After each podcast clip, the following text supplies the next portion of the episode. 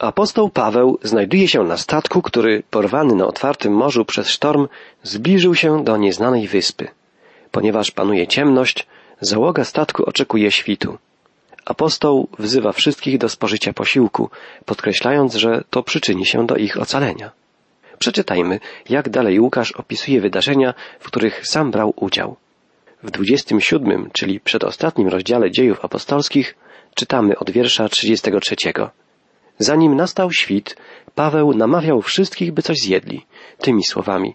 Czternaście dni wytrzymaliście bez jedzenia, nie biorąc nic do ust, dlatego zachęcam was, abyście coś zjedli, bo to konieczne jest dla waszego ocalenia. Nikomu z was nie spadnie nawet włos z głowy.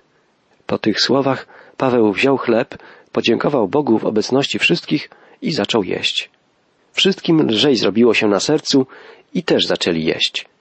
Było nas wszystkich na statku 276 osób. Gdy już zaspokoili głód, jeszcze więcej odciążyli statek, wyrzucając za burtę resztę zboża. O świcie nie mogli jeszcze rozpoznać, co to za ziemia, zauważyli jednak zatokę z płaskim wybrzeżem. Postanowili więc, o ile to możliwe, dobić do brzegu. Odcięli kotwice, które zaraz poszły na dno, uwolnili ster od sznurów i wciągnęli żagiel na dziobie, starając się z wiatrem dopłynąć do brzegu. Utknęli jednak na mieliźnie, mając po obu stronach morze. Przód statku zarył się głęboko w dno, natomiast rufę rozbijały potężne fale. Żołnierze byli gotowi pozabijać więźniów, by żaden z nich nie mógł uciec w pław. Dowódca jednak, chcąc ocalić Pawła, powstrzymał ich od wykonania tego zamiaru. Dał więc rozkaz, aby ci, którzy umieją pływać, rzucili się pierwsi do wody i płynęli do brzegu. Inni zaś mieli płynąć na deskach i szczątkach statku. Dzięki temu wszyscy cało wyszli na ląd. Paweł, jak czytaliśmy, nie tylko napomniał i pocieszył, ale sam dał dobry przykład wszystkim. Wziął chleb, podziękował Bogu wobec wszystkich, łamał i zaczął jeść. Strach i zmartwienie odbierają apetyt. Nie można wtedy nic przełknąć. Ale kiedy w niebezpiecznej sytuacji znowu można jeść, znaczy to, że strach został przezwyciężony. Przełom nastąpił u całej załogi statku. Wszyscy, nabrawszy otuchy, również się posilili, czytamy. Prawdziwa odwaga działa zaraźliwie, podobnie jak strach.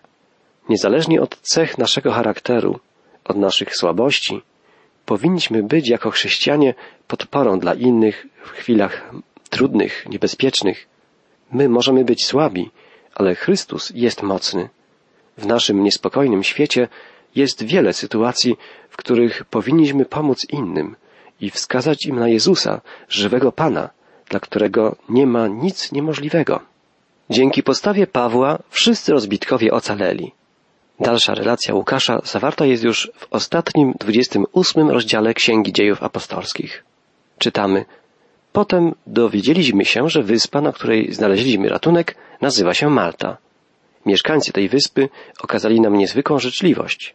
Rozpalili bowiem ognisko i zajęli się nami wszystkimi, tym bardziej, że zaczął padać deszcz i zrobiło się zimno. Paweł zgarnął naręcze chrustu, aby pocycić ogień, nagle pod wpływem gorąca wypełzła żmija i ukąsiła go w rękę. Na widok gada, który się przyssał do jego ręki, mieszkańcy wyspy zaczęli mówić między sobą ten człowiek na pewno jest mordercą, bo chociaż uratował się z morza, to jednak sprawiedliwość boska kładzie kres jego życiu. On zaś strząsnął gada w ogień i nic złego mu się nie stało. Wszyscy czekali, że albo spuchnie, albo zaraz spadnie trupem. Długo jednak musieli czekać, a gdy się przekonali, że nic złego mu się nie stało, popadli w drugą skrajność i zaczęli twierdzić, że jest on Bogiem. Mieszkańcy wyspy nie znali żywego Boga. Jednak Pan w sposób cudowny zamanifestował swoją moc, chroniąc swego posłańca. Zawsze, gdy apostoł Jezusa Chrystusa dociera do ludzi, którzy nie znają jeszcze w ogóle wieści o Bogu Zbawicielu, sam Bóg manifestuje w szczególny sposób swoją obecność. Prości mieszkańcy wyspy byli w stanie udzielić rozbitkom tylko pierwszej pomocy. Bardziej wszechstronną opieką może ich otoczyć naczelnik wyspy, który posiada w pobliżu swoją ziemską posiadłość. Czytamy dalej. W okolicy tej miał swój majątek ziemski zarządca wyspy Publiusz. On to przyjął nas życzliwie i na trzy dni udzielił gościny. Tak się właśnie złożyło, że ojciec Publiusza zachorował na biegunkę i leżał w gorączce. Paweł przyszedł do niego, modlił się przy nim, kładł na niego ręce i uzdrowił go. Gdy to się stało, również inni chorzy z tej wyspy przychodzili do Pawła, a on ich uzdrawiał. Wszyscy okazywali nam wielki szacunek, a gdy mieliśmy odpłynąć, zaopatrzyli nas w to, co potrzebne do drogi. Wdzięczność mieszkańców wyspy była ogromna. Łukasz pisze, dawali nam też wiele dowodów czci. Czy słowo nam ma świadczyć o tym, że Łukasz jako lekarz także brał udział w uzdrawianiu? Bardziej prawdopodobne jest przypuszczenie, że najbliżsi przyjaciele Pawła byli na równi z nim obdarowywani i darzeni czcią, gdyż zapewne z nim razem modlili się i przemawiali do chorych. Wdzięczność otacza ich aż do odjazdu. Paweł i towarzysze zostają w ten sposób zaopatrzeni w wiele potrzebnych rzeczy. Przyda im się to w podróży. W taki oto prosty i naturalny sposób służba Pawła i jego towarzyszy wyrasta z potrzeb sytuacji, a Bóg kieruje tym wszystkim w cudowny sposób. Na niewielkiej wyspie ludzie zapoznają się z Bożą łaską i pomocą, słyszą dobrą nowinę o Jezusie. Pomyślmy, jak niezwykła to sytuacja. Jerozolima, Boże miasto, okazało apostołowi Boga niewdzięczność i nienawiść i z tego powodu jest on więźniem Rzymian.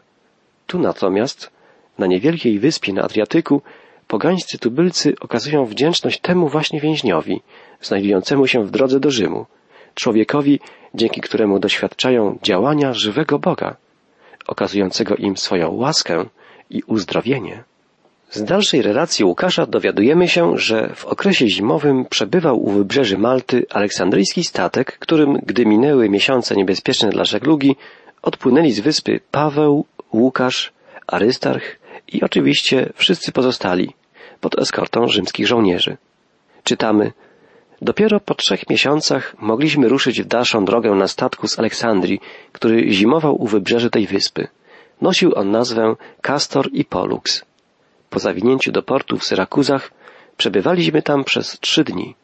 Płynąc stamtąd wzdłuż wybrzeży, dotarliśmy do Regum, a następnego dnia, gdy powiał wiatr z południa, dopłynęliśmy po całodziennej żegludze do Puteoli. Tam spotkaliśmy współwyznawców, którzy nas zaprosili do siebie na cały tydzień. Statek dotarł do Puteoli w Zatoce Neapolitańskiej. Tutaj zazwyczaj pasażerowie schodzili na ląd i resztę drogi do Rzymu odbywali pieszo. Tak stało się i tym razem. Pawłowi sprawiło niewątpliwie wielką radość, gdy bracia z Puteoli wyszli mu na spotkanie. Apostoł doznał niewątpliwie pociechy i pokrzepienia, gdy zobaczył, że wieść o jego Panu rozprzestrzenia się tak szeroko, że dotarła już tutaj, do Italii, w pobliże Rzymu. Stało się tak za sprawą nieznanych nam, wiernych uczniów Chrystusa, wędrujących po świecie. I nas to powinno radować i pobudzać do działania. Mamy przecież dzisiaj lepsze środki lokomocji, środki masowego przekazu, mamy więcej możliwości nawiązywania kontaktów z ludźmi z całego świata. Czy korzystamy z tych możliwości, żeby podawać dalej wieść o Jezusie, dobrą nowinę o Zbawicielu? Apostoł Paweł szczerze pragnął spotkania z rzymskimi braćmi. W liście do Rzymian napisał Paweł, pragnę ujrzeć was, abym mógł wam udzielić nieco z duchowego daru łaski dla umocnienia was, to znaczy, aby doznać wśród was pociechy przez obopólną wiarę, waszą i moją. Pragnienie Pawła wkrótce się spełni. Niedługo apostoł dotrze do Rzymu. Łukasz relacjonuje krótko. Stamtąd poszliśmy do Rzymu. Nasi rzymscy współwyznawcy dowiedzieli się o nas i wyszli nam na spotkanie aż do forum Apiusza i Tresta Bernae. Gdy Paweł ich zobaczył, podziękował Bogu w modlitwie i nabrał otuchy. Po przybyciu do Rzymu pozwolono Pawłowi zamieszkać w prywatnej kwaterze, ale pod strażą jednego żołnierza. Gdy Paweł ich ujrzał, podziękował Bogu i nabrał otuchy, zanotował Łukasz. Czy może nas to dziwić? Jeżeli tak, to nie doceniamy znaczenia, jakie miało zawsze dla Pawła braterstwo. Ten człowiek nie pragnął być wielkim samotnikiem, który wszystko robi samodzielnie i sam sobie wystarcza. Samotność była dla niego wielkim poświęceniem. Pisał o tym wielokrotnie w swoich listach. Niespodziewane wyjście rzymskich braci naprzeciw apostoła dodało mu otuchy w ciężkim położeniu i napełniło go głęboką radością, za którą dziękował Bogu. W Rzymie warunki ułożyły się nieoczekiwanie dobrze. Pozwolono Pawłowi zamieszkać osobno, pisze Łukasz. W każdej chwili mógł przyjmować w swoim mieszkaniu ludzi i rozmawiać z nimi. Oczywiście nie przestał być więźniem i mieszkał razem z żołnierzem, który go pilnował. Był skuty za rękę z nim łańcuchem. Naprawdę sam nie jest więc już nigdy, nawet podczas snu. Czytać pisma i modlić się może też tylko w towarzystwie kogoś obcego. Możemy być jednak pewni, że Paweł nie traktował pilnującego go żołnierza jak powietrza. Nie był to zresztą ciągle ten sam jeden żołnierz. Zmieniali się oni często, przejmując straż nad więźniem. Apostoł z pewnością każdego z nich zapoznał z Ewangelią, a że jego pobyt w Rzymie trwał dwa lata, wielu żołnierzy mogło poznać dobrą nowinę o Jezusie. Paweł jest więc w Rzymie. Jaki będzie przebieg jego procesu? Jaki zapadnie wyrok? Czy zostanie zwolniony, czy stracony? Łukasz o tym nie pisze. Kończąc dzieje apostolskie, nie informuje o tym, co tak bardzo chcielibyśmy wiedzieć o Pawle, ale kieruje naszą uwagę wyłącznie na dalszy postęp wielkiej sprawy rozpowszechniania Ewangelii. Raz jeszcze, we wspaniały wprost sposób, Łukasz uwypukla centralną prawdę. Osobiste losy poszczególnych ludzi, nawet apostołów, nawet Pawła, są nieważne w obliczu Ewangelii i dziejów jej pochodu przez świat. Czytamy dalej w końcowym fragmencie dziejów apostolskich od wiersza 17 w ostatnim rozdziale. Po trzech dniach Paweł zaprosił do siebie ważniejszych przedstawicieli społeczności żydowskiej, a gdy się zebrali, tak do nich przemówił. Bracia rodacy, nic złego nie zrobiłem naszemu narodowi, ani w niczym nie naruszyłem ojczystych obyczajów, a mimo to zostałem aresztowany w Jerozolimie i przekazany w ręce Rzymian. Po zbadaniu mojej sprawy chcieli mnie oni zwolnić, bo stwierdzili, że niczym nie zasłużyłem na karę śmierci. Jednak wobec sprzeciwu ze strony Żydów byłem zmuszony odwołać się do cesarza, co jednak nie znaczy, że chciałem oskarżać swój naród. Z tego powodu zaprosiłem was, aby się z wami zobaczyć i porozmawiać. Zostałem zakuty w kajdany, dlatego że podzielam nadzieję, którą żyje cały Izrael. Zaproszeni dali mu taką odpowiedź. Nie otrzymaliśmy z Judei żadnych listów w Twojej sprawie, ani też nikt z naszych rodaków, którzy stamtąd przybyli, nie powiedział o Tobie nic złego. Radzi byśmy poznać Twoje poglądy, bo wiadomo nam, że przeciwko Twemu stronnictwu występuje wszędzie wielu ludzi. Następnie w ustalonym przez nich dniu zeszło się w jego mieszkaniu jeszcze więcej osób, a on od rana do wieczora objaśniał im z głębokim przekonaniem prawdę o Królestwie Bożym i na podstawie prawa Mojżesza i pism proroków zachęcał ich do wiary w Jezusa. Jedni dali się przekonać, inni jednak nie uwierzyli. Zaczęli się rozchodzić, nie osiągając zgody, co Paweł przypieczętował takimi słowy. Słusznie powiedział ojcom waszym Duch Święty przez proroka Izajasza. Idź do tego ludu i mów, będziecie się przysłuchiwać, a nie zrozumiecie. Będziecie się wpatrywać, a nie zobaczycie. Nie czułe jest serce tego ludu, ich uszy dotknięte głuchotą, a oczy ślepotą, bo nie chcą ani widzieć, ani słyszeć, ani rozumieć, żeby się nie nawrócić i żebym ich nie uleczył. Niech wam więc będzie wiadomo, że Bóg dopełnił dzieła zbawienia wśród innych narodów, a one będą słuchać tej wieści. Gdy to powiedział, Żydzi wyszli prowadząc ze sobą zawziętą dyskusję. Przez dwa lata Paweł pozostał w wynajętym mieszkaniu i przyjmował wszystkich, którzy do niego przychodzili. Śmiało też i bez żadnych przeszkód głosił im Królestwo Boże i nauczał o Panu Jezusie Chrystusie. Tak więc w ostatnim fragmencie swej księgi Łukasz kieruje spojrzenie czytelnika nie na dzieje życia wielkiego Pawła, ale na pracę powołanego wysłannika. Praca ta zaczyna się w Rzymie tak samo, jak wszędzie indziej to znaczy od zwiastowania przed Izraelem. Niewinny człowiek, którego wydano w Jerozolimie jako więźnia w ręce Rzymian, który większość swych cierpień zawdzięczał Żydom, który stanie przed niebezpiecznym sądem Nerona wyłącznie z powodu nienawiści, jaką darzyli go rodacy Izraelici, ten człowiek natychmiast i przede wszystkim szuka w Rzymie kontaktu z Żydami i po upływie trzech dni zaprasza do swego domu ich przywódców. Co za niezłomna wierność wobec Izraela, która jest odbiciem niezmiennej wierności Boga. Żydzi rzymscy przyjęli zaproszenie. Oznacza to, że nie zajęli jeszcze określonego stanowiska wobec młodego chrześcijaństwa i wobec samego Pawła. Aby wyjaśnić całą sprawę, apostoł opisuje najpierw swoją osobistą sytuację. Paweł nie może jednak i nie chce zagłębiać się w szczegóły. Chodzi mu tylko o sprawę zasadniczą. Aresztowany został nie z inicjatywy Rzymian i nie za konkretne przestępstwo. Jeżeli teraz znajduje się w Rzymie jako więzień cesarza, to winę za to ponoszą kierownicze kręgi Izraela. A przecież nie uczynił on nic przeciwko ludowi ani zwyczajom ojczystym. Podkreśla, on nie chowa jednak urazy do swojego ludu i nie zamierza oskarżać go w trakcie procesu przed cesarzem. Nie. Nadal czuje swą przynależność do Izraela, a w Jezusie widzi prawdziwe wypełnienie nadziei Izraela.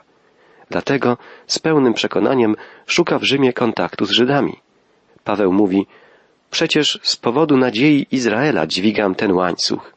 W tym krótkim zdaniu, zapewne unosząc w górę dłonie skute łańcuchem, Paweł ukazuje cały paradoks swojego położenia. Czy Żydzi ze stolicy świata zrozumieją absurdalność tej sytuacji i czy staną po stronie Pawła? Odpowiedź przywódców żydowskich nie była z początku nieprzychylna. O dziwo arcykapłan i Rada Najwyższa nie przesłali do Rzymu żadnej oficjalnej informacji o sprawie Pawła. Chrześcijaństwo jest rzymskim Żydom oczywiście znane, ale widzą w nim tylko stronnictwo żydowskie, któremu wszędzie się przeciwstawiają. Chrześcijaństwo w Rzymie zostało założone przez nieznanych ludzi. Dla przywódców żydowskich jest więc ważne, że przybył do nich wybitny mąż, faryzeusz, uczony w piśmie, który może poinformować ich o swoim stosunku do chrześcijaństwa. W wyznaczonym dniu zapełnia się więc ludźmi pokój zajmowany przez Pawła. Rozmowy trwają od wczesnego rana do późnego wieczora. Jest oczywiste, że podstawą i punktem wyjścia tych rozmów jest Pismo Święte, a dyskusja dotyczy obydwu nierozłącznych od siebie tematów Królestwa Bożego oraz Jezusa. Paweł usiłuje pokazać swoim gościom, że Jezus jest tym, który przynosi Królestwo Boże i wypełnia dawne obietnice i oczekiwania. Jedni dali się przekonać Jego słowom, drudzy natomiast nie uwierzyli. Możliwe, że poszczególne jednostki wskutek toczonych owego dnia rozmów znalazły drogę do Kościoła Jezusa, ale Izrael jako całość pozostał również i w Rzymie głuchy na dobrą nowinę. W Rzymie spotyka więc Pawła to, co spotkało go wszędzie. Nadzieja Izraela, dla której dźwigał łańcuch, przez Izrael zostaje odtrącona. I Bóg podarował Pawłowi czas na powołanie ciała Chrystusowego spośród innych narodów. Przez dwa lata w granicach narzuconych niewolą Pawła prowadzona jest w Rzymie praca misyjna wśród pogan. Śmiało, bez przeszkód, jak podkreśla Łukasz. Paweł nie może przemawiać na wielkich zgromadzeniach, ale ludzie przychodzą do niego, a on naucza ich dokładnie o wielkiej nowinie o Panu Jezusie Chrystusie. Paweł pozostał przez całe dwa lata wynajętym przez siebie mieszkaniu. Co nastąpiło po owych dwóch latach? Być może w procesie Pawła zapadł wyrok uniewinniający i przez jakiś czas mógł on dalej działać. Dlaczego jednak Łukasz miałby wtedy przerywać swoją opowieść w tym miejscu, nie pisząc nic o dalszej działalności apostoła narodów? Bardziej prawdopodobne jest to, że apostoł został skazany na śmierć i jako obywatel rzymski ścięty mieczem. Tradycja kościelna głosi, że stało się to w 64 roku naszej ery. Obraz Pawła, który przez całe dwa lata śmiało, bez przeszkód pełni powierzoną mu przez Jezusa służbę świadka w centrum ówczesnego świata, Rzymie, stolicy imperium, jest ostatnim obrazem, jaki pozostaje w pamięci czytelnika dziejów apostolskich. Dotarliśmy więc do końca lektury dziejów apostolskich. Spójrzmy raz jeszcze wstecz. Jak zaczęła się ta księga? Pierwszy obraz ukazywał Jezusa, gdy stał pośród kilkunastu młodych mężczyzn na Górze Oliwnej, niedaleko Jerozolimy, i wysyłał ich w daleki świat. Końcowy obraz przedstawia apostoła Pawła, wysłannika Jezusa, gdy głosi bez przeszkód Ewangelię w stolicy świata, Rzymie, oraz niezliczone ogniwa w łańcuchu wspólnot chrześcijańskich rozciągających się od Jerozolimy po Rzym, przez cały ówczesny cywilizowany świat. W jaki sposób wszystko to mogło się wydarzyć w ciągu zaledwie trzydziestu lat? Nigdy nie mógłby tej historii skonstruować człowiek. W najmniejszym stopniu nie mógłby jej z góry przewidzieć. Całe dzieje apostolskie są tajemnicą, tajemnicą działania Ducha Świętego. tajemnicą Bożego kierownictwa i przewodnictwa, tajemnicą wiary, w której ludzie oddawali się w służbę działania dla Słowa Bożego. Stoimy obecnie w obliczu bezsilności i nędzy Kościoła. Mamy setki problemów i czynimy niezliczone próby poprawienia sytuacji, stosując nowe metody. Spróbujmy może jednak powrócić do wzorca dziejów apostolskich. Zrezygnujmy z własnych umiejętności, z własnych planów, z własnego działania i powróćmy do prawdziwej modlitwy i wiary. To nasz Pan Jezus Chrystus trzyma wszystko w swoim ręku. Mocą słowa i ducha dokonuje dziś, tak jak wtedy, potężnych czynów, budując i szykując swój Kościół na wielki dzień swojego powtórnego przyjścia.